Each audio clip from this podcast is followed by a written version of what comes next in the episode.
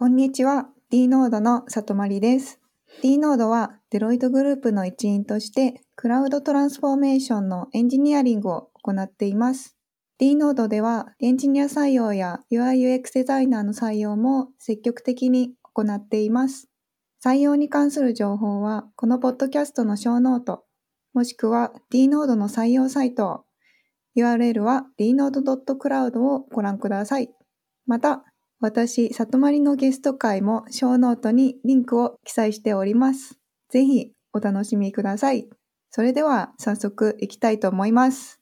はい。ではですね、前回収録させていただきました第1回から IT エンジニアとして長く楽しくやっていくにはどうしたらいいか一緒に考えてみるからの続きで、本日はその2となります。かくんさん本日もよろしくお願いいたします。はい、よろしくお願いいたします。よろしくお願いします。前回の収録時点で追加で聞きたい内容ってこう結構皆さんからポコポコ上がってきたんじゃないかなと思います。そうですね。リモートワーク化で無限に仕事ができてしまう話とか、うん、仕事だったり私生活が忙しくてなかなかインプットができないとか、うん、あとはまあコミュニケーションを大切だけど結構難しいよねっていうお話などなどいろいろ上がっていたと思うんですけど、はい、今回はですねあのコミュニケーションを大切にするいかくんさんからコミュニケーションのコツというのをいろいろ教わりたいなと思っております。はい承知いたしました。そうですね。コミュニケーションを大切にすると今言っていただいたんですけども、大切にすることは何ですか？うまくいくことは何ですか？とかって言われても、僕全部にコミュニケーションって答えるぐらいコミュニケーションが大事かなと思ってまして、はい、まあ、あの、ただ単に思考が止まってるだけかもしれないんですけども、ただまあ、IT エンジニアさん、まあ、その他のエンジニアさんも含めて、やっぱ寡黙な商売っていう、ちょっとそういうイメージも少し強かったりとかして、うん、あの、多分、あの、コミュニケーションに実際悩まれてる方ってすごく多いんじゃないかなって思うんですね。はいはいはい。はい。で、そのコミュニケーションに悩んで、まあそれが仕事が続かない理由とか、仕事が苦痛になってしまう理由になってる人って多分いらっしゃるんじゃないかなってすごく思っていますと。まあ、とかくその IT の分野のエンジニアというのは、チームの働き方というかね、チームワークがすごく大事になってきてしまうので、まあ、すごくコミュニケーション大事なんですけど、でもやっぱり IT エンジニアさんって、私ずっと海外でやってきたんですけど、陽気なお国柄の国でも寡黙というか、シャイな人が多いっていう、そういう、はい、あの、そういうね、面白い感じなんですよね。じゃあ、寡黙なエンジニアはもう本当に世界共通っていう感じなんですね。そうなんです、そうなんです。ですから、今時 IT 系っていうとなんかちょっと日本だとチャラいみたいなイメージも少しあるのかも、ちょっと悪い言葉ですがあるかもしれませんが、はい、とはいえ、そのコミュニケーション強者だけがやってるかっていうと、それは多分起業する社長さんとかに限られるんじゃないかなっていう気がしてて、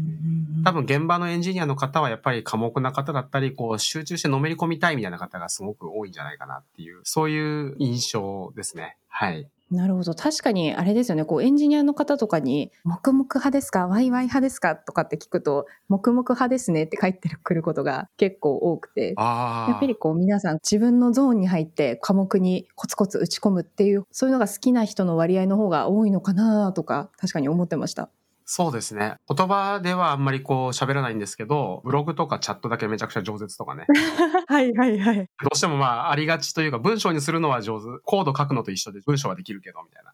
そういう方が結構いらっしゃるのかなっていうところあるんですけども、やっぱそれだとどうしても一方通行のコミュニケーションになりがちなので、なのでやっぱりどうしても大事なコミュニケーションで双方向というかね、そういったところがあると思うんで、そのあたりをちょっと意識していかなきゃいけないのかなというふうには思うんですけど、コミュニケーションのコツみたいな話でしたよね。そうですね。はい。はい。まあ、コミュニケーションの先生ではないので、そこをね、あの、こういうテクニックありますよなんていうことは、私が偉そうにできるわけではないんですが、やってきてうまくいってるこんな風にやったらみたいなね。そんな話をさせていただくと、やっぱり日本のことわざで聞き上手は話上手みたいな、あるじゃないですか。はいはいはい。やっぱ聞くことがすごく大事なんですよね。で、焦って発言しようとして空回っちゃうというパターンをして、で、相手の反応がちょっと辛くなって、で、あの、コミュニケーション嫌だなとか、苦手だなとか、重たいなって思う。そういうシーンって多分あるんじゃないかなっていう気がね、するんですけど、そこを、まあ、極力避けていくというか、そうならないで済む方法というのは、まあ、ちょっと一回話の前に深呼吸していただいて大事ですね。大事ですよね。はい。落ち着いていただいて、で、その後に、とにかく聞くと。で、あの、発言も聞くための発言に徹するっていうのが、まずは苦手だと思ってる人はいいんじゃないかなと。相槌打つでもいいし、相手の話を引き出すような、まあそれができたら苦労しないって話もあるかもしれませんけど。はい。はい。でもまあ、ちょっと話をこう膨らませる方向にだけ持っていくような、そっと相手の気持ちよく喋るためにアシストするみたいな、そういうことを心がけていくみたいなね。なんかそれって高等テクニックに感じるかもしれませんけど、要はもう気持ちよく喋ってもらうだけなので、そういう意味では、まあ本当に合図だけ打つだけでもいいのかなっていうね、気がしますね。う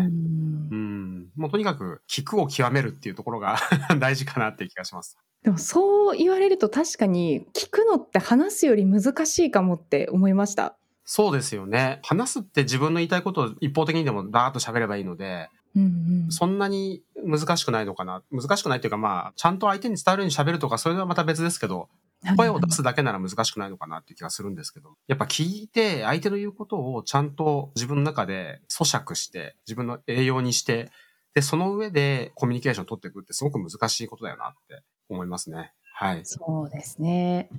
なんか、すごい今考えました。コミュニケーションって軽々しく言いますし、コミュニケーション能力を身につけろとかって言いますけど、結構考えると奥が深いし、難しいポイントが多い気がします。そうですよね。そうそうそう。なので、とりあえず、まあ難しいと言われる聞く方ですけど、でもまあ聞くに徹するだけなら多分誰でもできると思うので、で、うんうん、その上で聞いてるぞっていうポーズを取ってあげる相手に。ああ、うん。それだけで全然いい気がします。まあ私なんか本当にあの具合が悪くてぐったりしてる会議とかでも聞いてるぞ感だけはすごい出そうかなと思ってるので。ちなみにそれってなんか、はい。どういうことをされたりとかするんですか？例えばワンオンワンで1対1とかだったら、はいはい。ちょっと明るい感じで合図打つとかね。ああ、なるほどですね。はいはい。さすがに、うんうんとか言うと気持ち悪いんで、うんうんとかってこう、次は次はみたいな感じのこう、合図をね、打つとか。はいはいはい。あとまあ、大勢のところだったらもうあんまりね、難しいことできないですけど、ネガティブな話題に行かないような話をしたりとか、ちょっとそういうとこですかね。で、まあとにかく、あの、発言したい人が気持ちよく喋れる環境を作ろうっていうのがやっぱ普段心がけてることですね。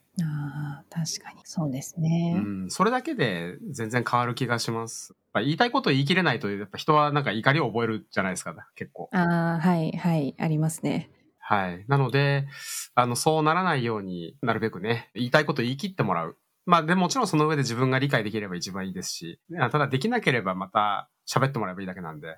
そう考えると実はコミュニケーションってシンプルなんじゃないかなっていう、まああの奥深くてあの難しいことは多いんですけど、まあとにかく聞くっていうことからまず意識していけばもうそれで全然いいんじゃないかなっていうのが、まあ特にエンジニアやってての、IT エンジニアやっててのコミュニケーションのコツかなっていうか気をつけてきてうまくいってるところかなっていうふうに思います。はい。なるほど。ありがとうございます。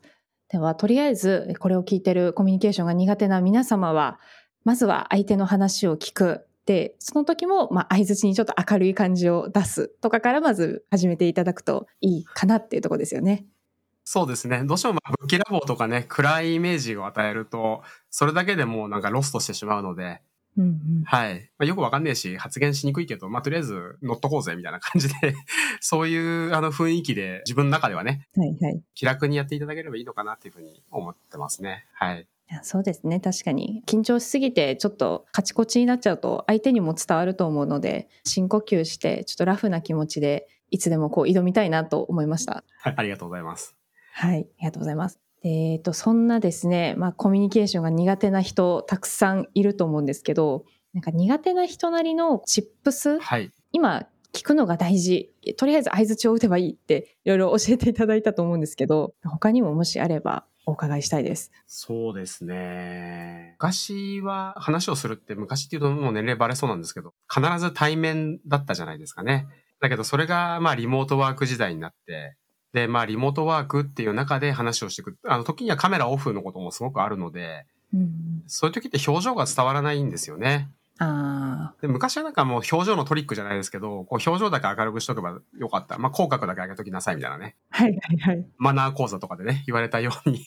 あの、それでよかったんですけど、今はそうはいかなくなってしまったので、多分テクニック的に難しいんだろうなというふうに思うんですけどね。まあ、ただやっぱりあれですかね、エンジニアという、あの IT エンジニアというの中でいくと、まあ、それぞれ相手次第でコミュニケーションの仕方変わってくるとこってあると思うので、相手を見て、相手の属性ごとに、まあ戦略をあらかじめ考えておくみたいな、それが一つの手段かもしれませんね。確かに確かに。例えば、いろいろ相手視点だと、そのビジネスサイドの方とか、コンサルタント向けにとか、はい、クライアント向けにとか、いろいろあるかなと思うんですけど、伊賀君さんって結構変えてますか？そうですね。これがやっぱり変えられないところがエンジニアさんのコミュニケーションが難しいところの一つになっちゃってまして、はいはい、で、ビジネスサイトの方とお話をするときですね。まあ、例えばですけど、あの、自分の何か作ってるプロダクトだとか開発してるものの、まあ、例えばステークホルダーだったりとか、そのビジネスサイドの人と話すときとか、あと、例えばそうじゃなくても、クライアントと話すときとかね。クライアントとビジネスサイドの方と話すとき。まあ、クライアントの人が必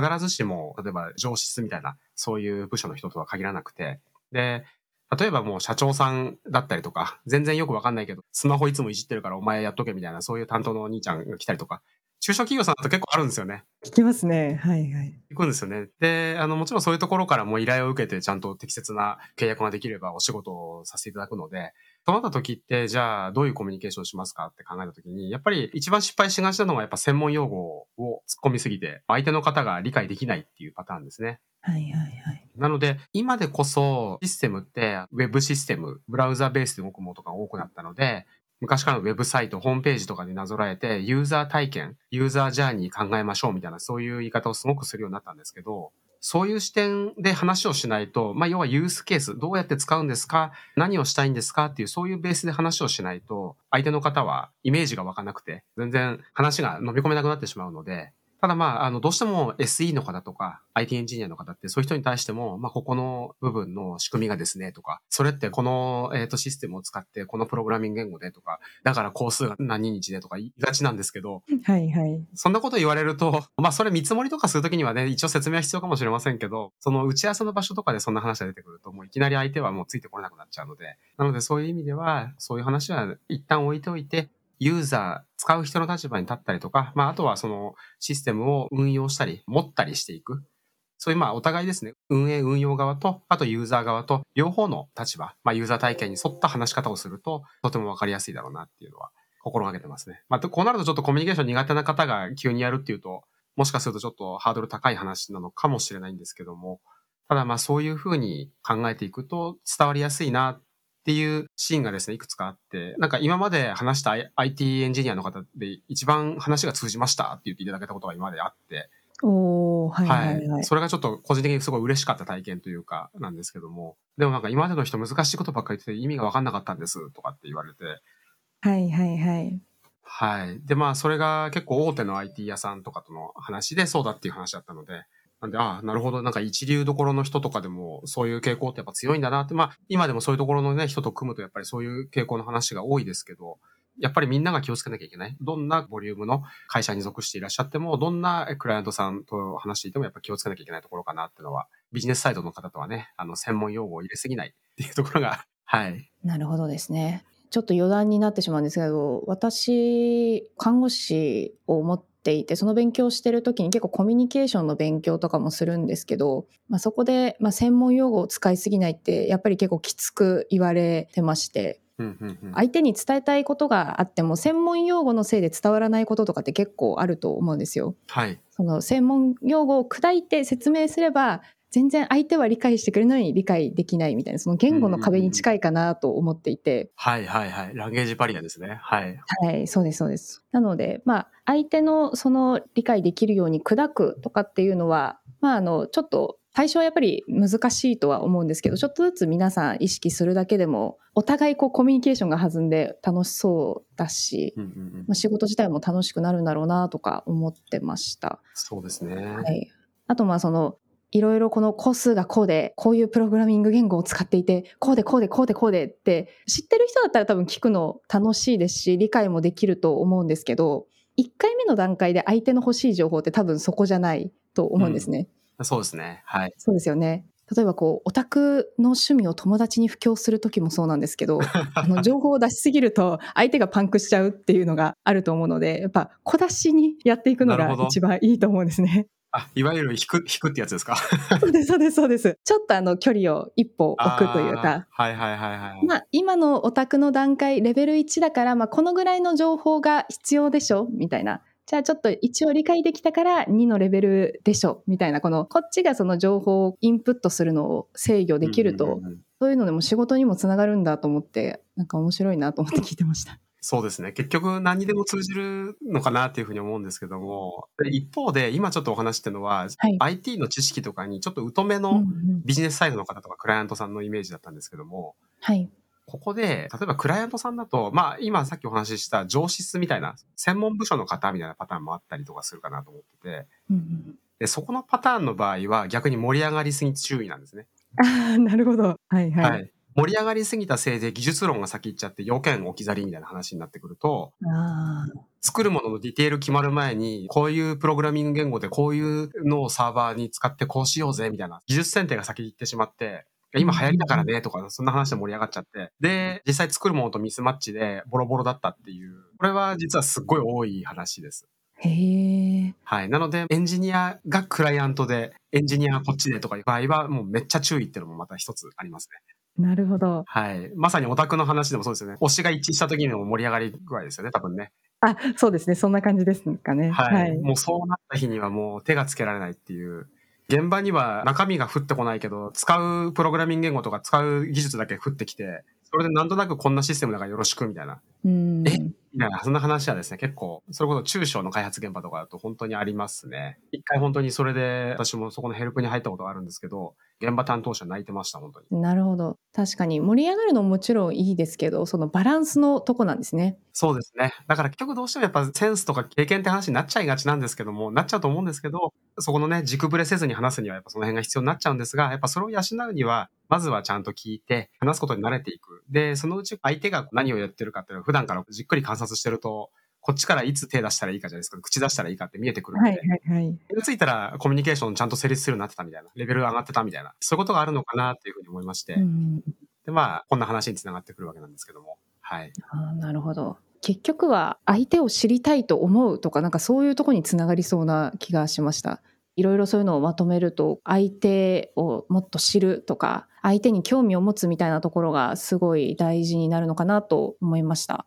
そうですね。そういう意味では、多分 IT エンジニアという職業だと、最近だと切っても切り離せない存在というのが、多分コンサルタントの方っていうのが、あはい、はい、IT コンサルタントじゃなくてね、ビジネスコンサルタントの方っていうのはすごくあるのかなと思ってまして、で、ここはよく言うのは、犬猿の中と言われるぐらい、コミュニケーションも成立しないし、やり方も合わないみたいなところがすごく多い。まあこれね、本当に笑い話ですけど、今私ね、IT エンジニアと言いながらコンサル会社にいるんですけど、ここに来た、やっぱり IT エンジニアから来た人も結構いるんですが、その方もやっぱり敵に願えるのかみたいに言われてこう転職してきたっていう、ね、話があって、まあそのぐらいね、こうコミュニケーションという意味では合ってないんだろうなっていうところなんですが、はい。私は逆にそういうコンサルタントの必要性ずっと考えてて、で、絶対うまくやる必要があると。で、絶対仲良くやる必要があるけどうまくいかない。じゃあ、もうコンサル会社入って仲良く一緒に IT やったらいいじゃないっていう発想でここに飛び込んだっていうのがあるんですけど、まあ、